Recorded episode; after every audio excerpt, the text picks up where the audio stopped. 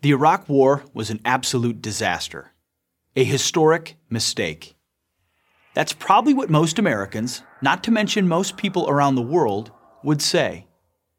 But is it true? President George W. Bush's decision to invade Iraq in 2003 is subject to fair debate.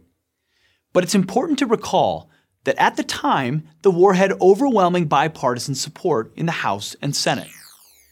Dozens of allied countries joined the coalition.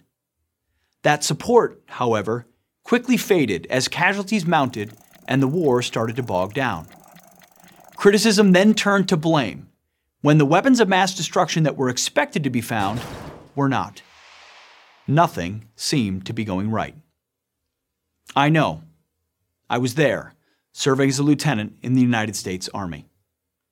As 2007 dawned, President Bush faced a near total collapse in both public and political support for the war. He had to make an impossibly difficult decision accept strategic defeat and leave Iraq in chaos, or send even more troops into battle.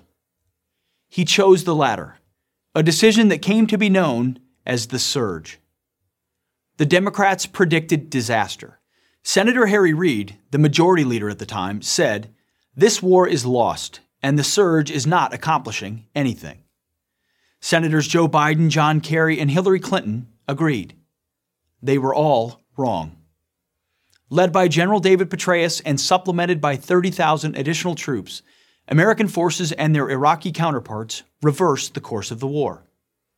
It was one of the most stunning and successful turnabouts in modern military history. In 2008, I returned to the country to see for myself. I had seen the before, I could hardly believe the after.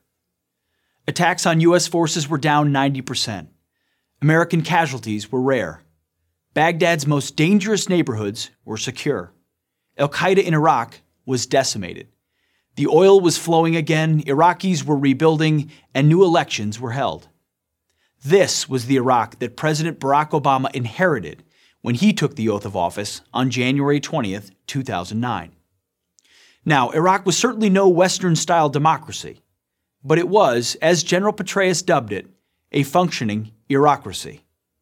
So much so that in a February 2009 speech to Marines at Camp Lejeune, President Obama said, The relative peace and strong participation in January's provincial elections sent a powerful message to the world about how far Iraqis have come. Vice President Joe Biden was even more enthusiastic a year later when he said in February of 2010, I am very optimistic about Iraq. I think it's going to be one of the greatest achievements of this administration. To put it mildly, it wasn't. So, what went wrong? It started when the Obama administration got into a dispute with the Iraqi government over something called a Status of Forces Agreement. The Iraqis said they wanted to be able to prosecute American soldiers who broke Iraqi law. Appropriately, the Obama administration said no. We will prosecute our own lawbreakers. But instead of continuing to work towards an agreement, the president, against the advice of his own generals, ended negotiations. President Obama had said during his campaign that he would bring all the troops home. And the status of forces dispute gave him the perfect excuse to do just that.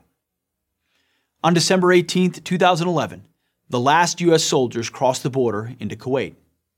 The United States military was out of Iraq.